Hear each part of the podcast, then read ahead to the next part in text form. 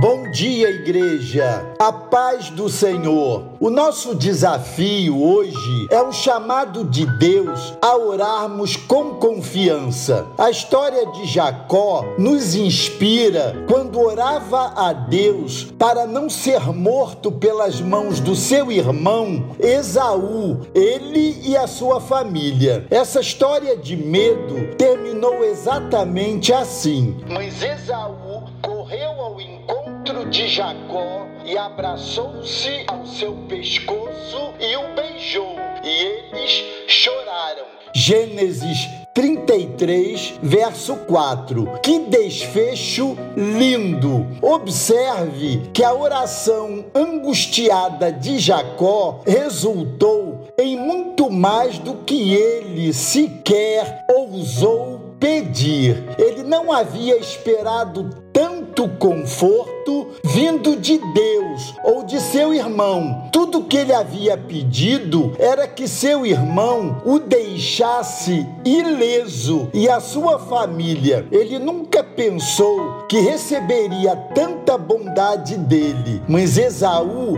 até mesmo correu para encontrar-se com Jacó. Com lágrimas escorrendo, Esaú o abraçou e o beijou. Devemos orar com confiança, sabendo que Deus responderá ao nosso pedido sempre. Sua resposta pode ser sim, não ou espere. Qualquer que seja ela, é perfeita e traz bênção. É impossível que uma oração sincera e persistente permaneça sem ser ouvida, mas devido a não crermos, não somos persistentes o bastante e não experimentamos a bondade e a ajuda de Deus. Entendamos, todavia, que oração perseverante não significa orar até que Deus nos atenda, segundo o que desejamos, mas até que entendamos a vontade e o propósito de Deus para nossa vida. Assim, devemos ter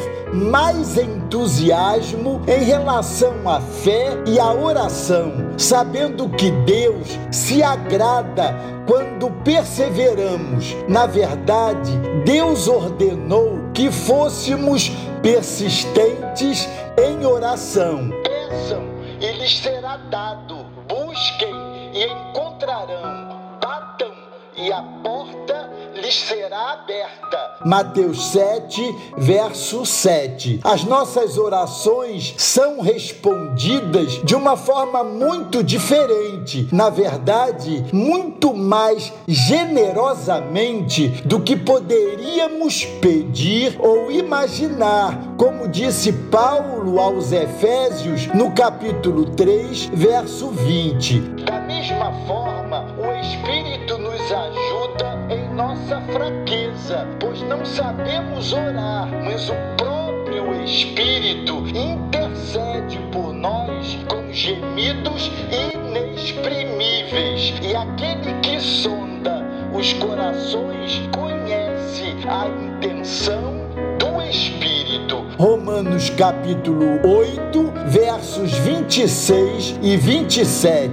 Variavelmente pedimos erradamente e achamos que Deus não está disposto a nos dar o que pedimos. É porque não pedimos do modo correto, não entendemos que aquilo pelo que oramos é mais importante do que conseguimos imaginar. Pensamos egoisticamente, mas o Senhor é grande e poderoso. Ele espera que peçamos e ao nos atender ou não, segundo o seu domínio e soberania, ele está demonstrando em todo tempo o seu extraordinário amor e poder. Esse é o nosso apelo a você. Ore com confiança e saiba que o Deus do céu está olhando para você. Ele conhece o teu hoje e o teu amanhã.